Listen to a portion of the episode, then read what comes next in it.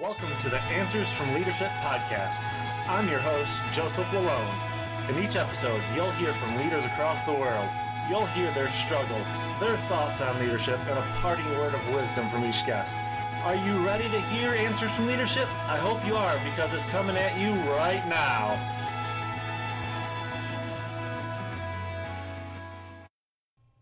Welcome to episode 27 of the Answers from Leadership podcast. Today's guest is Dan Dwyer. We're going to be talking about a serious topic. The holidays bring about a lot of different emotions for people. Not all of those emotions are good, especially for our servicemen and veterans. Dan and I are going to be discussing what we as leaders can do to help the men and women who have served our country if they're struggling with harmful thoughts. With that, let's jump into the conversation. Dan, it's great to have you on the show today. Can you tell listeners a little bit about yourself? I spent 22 years as a as an Army officer. Uh, commissioning source was ROTC, Indiana University. Went to grad school at University of Louisville. Um, interesting enough, uh, I'm a fraternal twin. My twin brother still serves in the Navy. He's in his 32nd year. We were raised by our aunt and uncle, so the military sort of became a means to the ends. They, they took us in. They took us in their home at a at a young age of five when most of their kids were already older and out of the house uh, after our mother passed. So we felt like they didn't know us anything. So uh, well grounded, raised traditional Lutheran, but uh, but I'm married to a, a a wife who was raised Christian Orthodox. So we pretty much just find the best church and, and attend. Today, this month, will be 10 years uh, since I took off the uniform, but I still uh, serve in capacities to support the warfighter uh, for ideological reasons. I'll continue to do so while we're fighting our nation's longest war. I'm involved in co- consulting and coaching uh, through my own organization, uh, Coach to Perform. Most of my focus is, uh, is on leadership development, management development, performance improvement in the workplace. That's really my passion and my enduring long term aims. Like I said, as long as we're we're still fighting a war, I I do other things uh, for ideological reasons. I wrote the uh, requirements uh, from a capability development side uh, standpoint for material developers to deliver the second and third generation evolutionary capabilities uh, for satellite based situational awareness. So it gives the warfighter today unprecedented situational awareness uh, using the, the satellites, the ruggedized displays, most current geospatial products, so they can always see where they are with respect to their their buddies and uh, enemy positions or IED positions, which are populated through routine combat messaging. I'm deeply involved in that. In fact, um, this week, this week I'm uh, I'm facilitating what I call a user jury, essentially putting evolutionary capabilities in front of recently redeployed warfighter to compare those capabilities with, to what they already have, but most importantly, to solicit feedback so that I can ensure that we validate requirements, but uh, but most importantly, make sure that engineers and contractors and people who've never served in uniform don't deliver a capability that they think they need uh, versus what the warfighter really needs. So I'm doing that this week, where, and then next next week I'll put on my coaching hat. I'll be down in Destin, Florida, working with a property management organization there. So I stay busy. I enjoy busy, uh, being busy, and much like you do, it's certainly a busy time of year, approaching the holiday season. Right. I'm happily married. We we just celebrated our 25th wedding anniversary uh, mid-November in Hawaii. Uh, we have two two young men. Both of them are are serving in the army in different capacities. My oldest is an army ranger. My youngest is uh, in training now to be one of our uh, one of our nation's cyber operations specialists. Okay, wow. We discussed a little bit on LinkedIn about the topic of leading veterans in the workplace. Yeah, yeah. Particularly at this time of year, as leaders, we have to be pretty mindful of uh, of some of the stressors. Uh, typically, the holiday season, uh, both at peacetime and especially over the last decade plus, has been a time where suicides increase. You have to watch out for those indicators and and and really put uh, some uh, some effort as leaders on suicide prevention.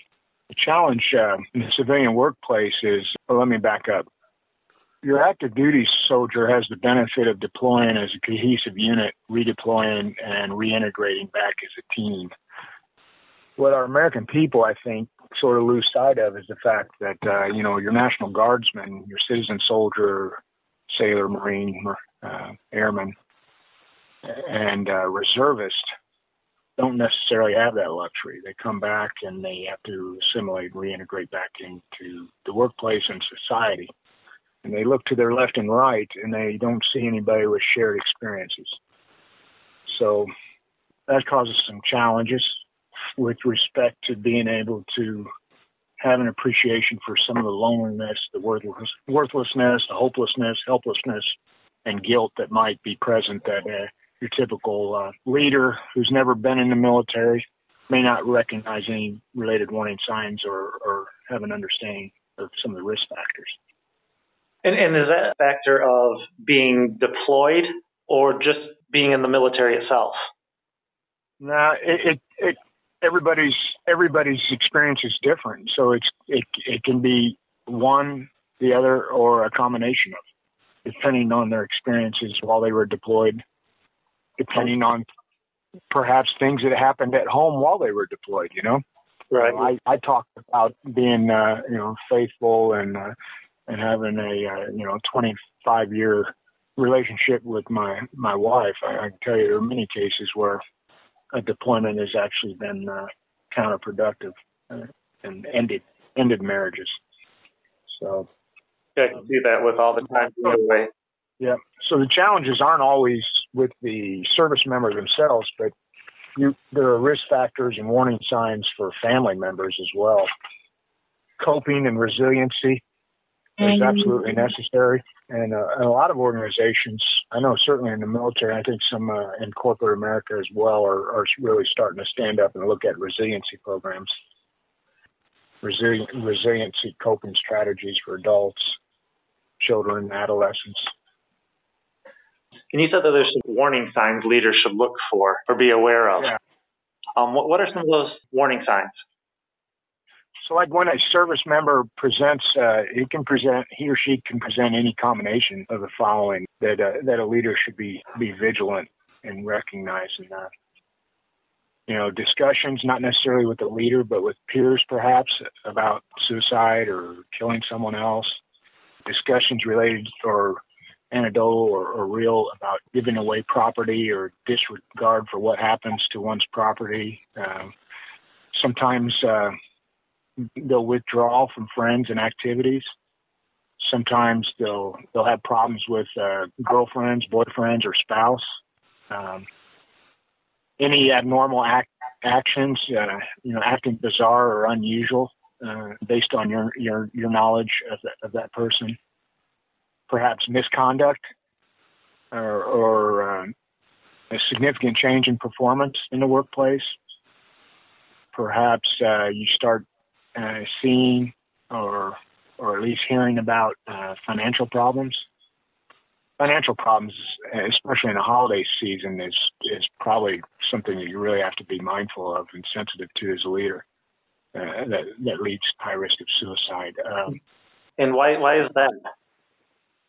They've lost their job at home. They want to they want to continue to provide, but if they can't, uh, you know, the expectations over the holidays is sometimes a little bit different than, than other parts of the year. Okay. The ability or inability to buy gifts for a family. Yeah, I can understand that. So when a soldier presents or a service member presents any of these concerns, you know, you start hearing about or, you know, talking or hearing about suicide, and maybe formulating a plan to include acquiring the means to kill oneself, certain, you know, there's depression, a desire not to uh, not to continue living.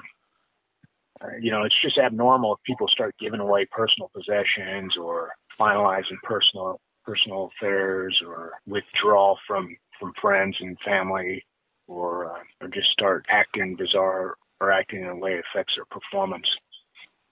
Those are those are just some of the warning signs. And what can a leader do if he notices these warning signs? Are there uh, certain steps you should take? Yeah, there there's some things that that leaders can do. If a leader doesn't feel comfortable with the ability to communicate uh, effectively with that person, sometimes one of the best things you can do is not tell them where to go, but take them take them somewhere. We find that in our chaplains a lot, in our in our religious uh, side of our lives, but not necessarily in the workplace it's generally best for, for mental health or medical professionals to assess and, and manage and manage workers who show the warning signs and risk factors related to suicide. But there may be times when, those le- leaders or peers find themselves on a phone with that individual as well. In any situation, if one of your employees who, who's a serviceman threatens suicide, you, you've got to take him very seriously. Now, one of the challenges over over the last decade plus is we've had to actually develop and train our military leaders to identify some of these warning signs and risk factors and and, and take their take their uh, service members seriously. As you can imagine, that can be challenging if there's a, a separation of rank and structure between them and, and the actual individual that's showing some of these signs you also may have very limited time and only one chance to intervene. And that's pretty important, especially during the holiday season. And do, do things kind of escalate pretty quickly? Yeah. So the most important thing you can do is take some action. If it's by phone, you know, establish that uh, or reinforce a helping relationship, kind of get your foot in the door as a leader and start showing them that you have some genuine concern quickly express that you're glad the, the individual called if that was the case.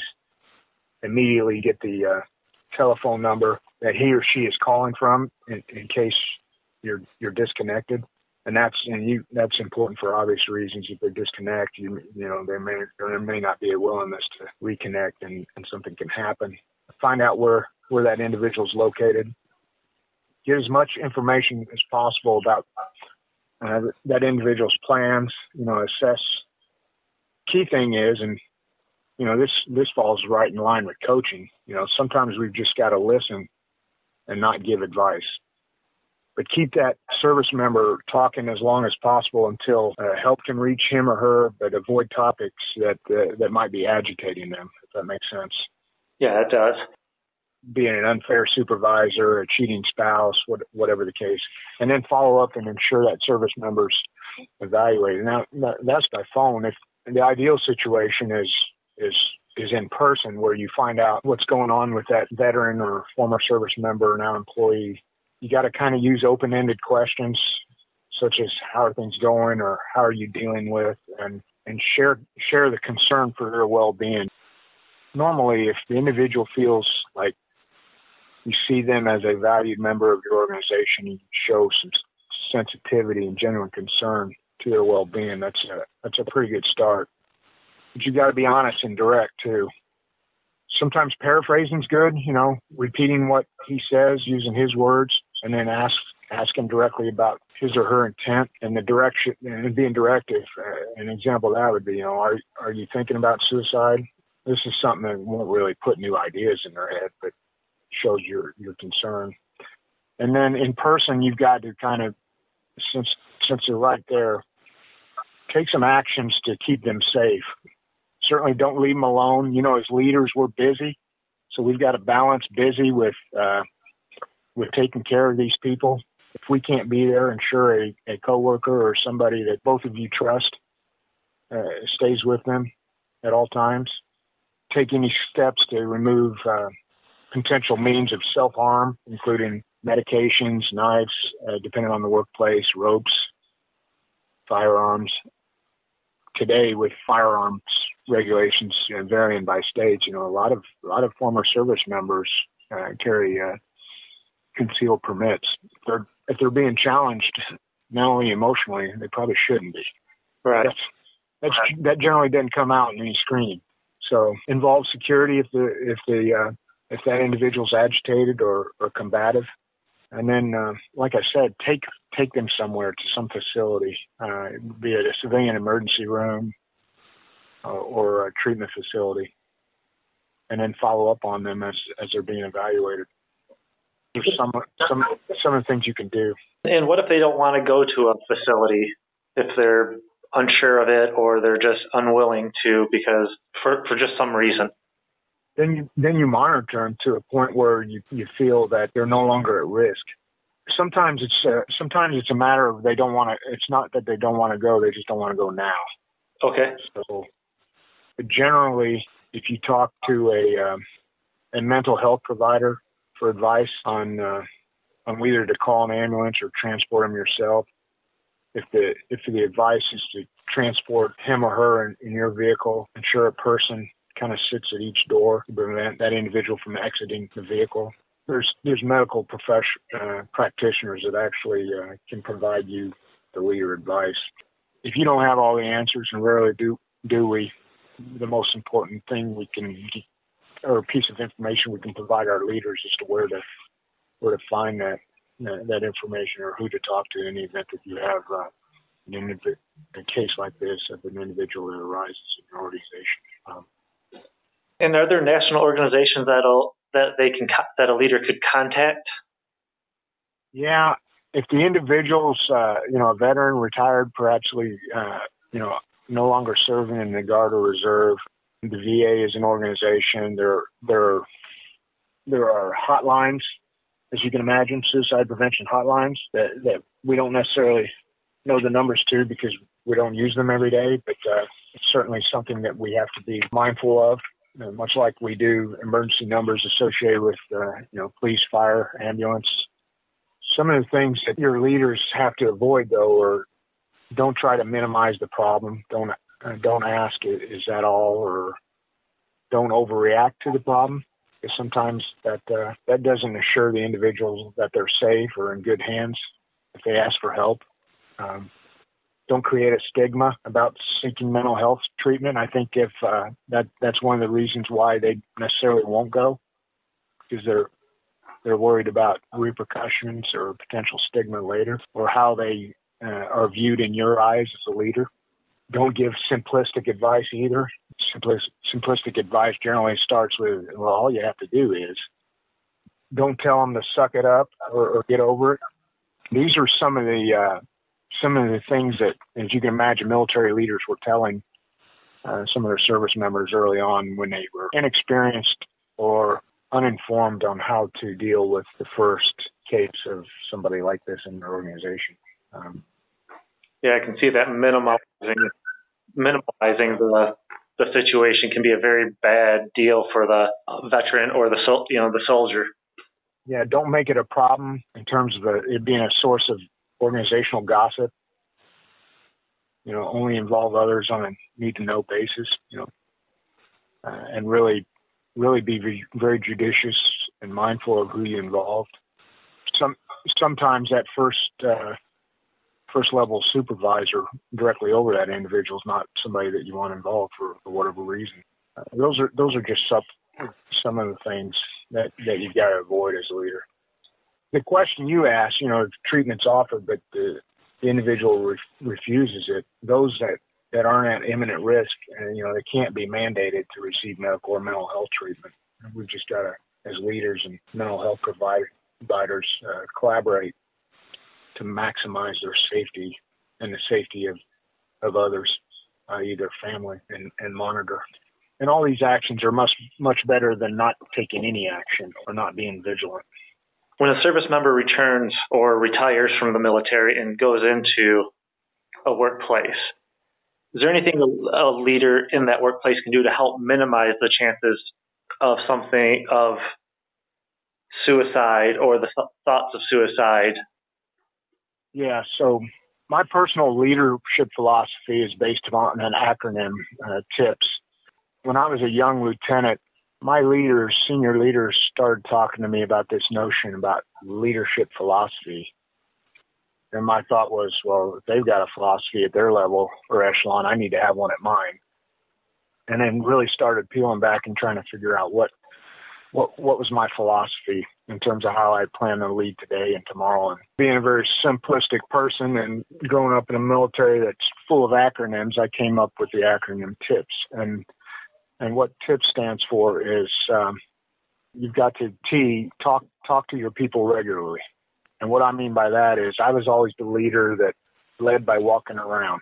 Now, to a new organization, that might be very uncomfortable at first, but after a while, when they figured out that the conversation and dialogue wasn't always work related, that I would uh, I would ask questions about what they do outside the workplace, about career objectives, being mindful that you know they may not necessarily be fully aligned with my own. But talk about uh, you know what keeps them busy. You know, talk about family and other things. They you know they've they they became accustomed to to that leadership style of walking around. And then the I is is really to inform, informing them when priorities change, inform informing them when a mission changes, uh, informing them of the results of meetings or other events that I have to occur uh, attend that they might not be privy of. But keeping keeping uh, your workforce organization informed. Uh, P is uh, being predictable. You know, when they can take time off, when they can't, how you interact with them daily. Uh, you, you clearly can't get to P predictable, pre- being predictable or predictability without, you know, the first two talking to and keeping uh, your people informed on a regular basis. And then that S is sensitive or, being, you know, demonstrating some sensitivity. As you can imagine, that's something that's not always uh, available or readily existing in a, in a military uh, hierarchical organization. But again, if you if you're talking to people, you know what they do outside the workplace. You show genuine interest in that. Over time, you demonstrate some sensitivity to to their needs, uh, and uh, and figure out uh, how you how you can lead them better. That's great. I, I love the I love the tips model. Um, it's, yeah. it's it's pretty simple and it's really worked for me. But you can't. And going back to your question, I mean, if you if you if you don't do all those things, you're not you're not going to pick up on some of these warning signs and risk factors and recognizing the abnormal and nor are your your subordinate leaders uh, and team members. I mean, if you lead that way, they they do they, they often adopt and same the same. I think that may be a perfect spot to end the conversation. If, if listeners would like to find you, where can where can they find you online? They can certainly find me on uh, online through my website www.coachtoperform.com. I'm on Twitter at Dan Dwyer underscore. I have a Facebook page, uh, www.facebook.com backslash coach to perform.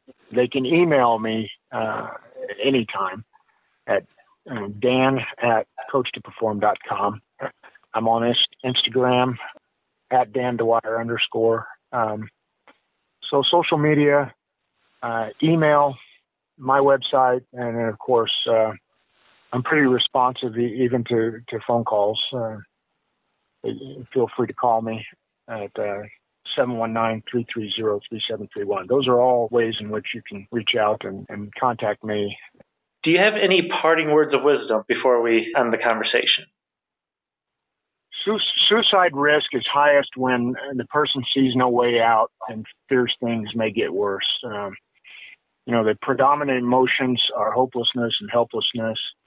Uh, the thinking is constricted, you know, with a tendency to perceive his or her situation as all bad, and and sometimes judgment is impaired by by use of other things like alcohol or other substances. It's just leading. Uh, a key ingredient of leading is is caring. Clearly, that's probably the silver bullet of leading is caring. If and if we care about those we lead, if we communicate with them regularly and we coach them regularly, those three C's, uh, caring, communicating, and coaching, then as a leader, we'll be able to pick up on some of these warning signs, these risk factors, and uh, in this case, uh, you know, get these get these people through um, through the holiday season, but more importantly, through life.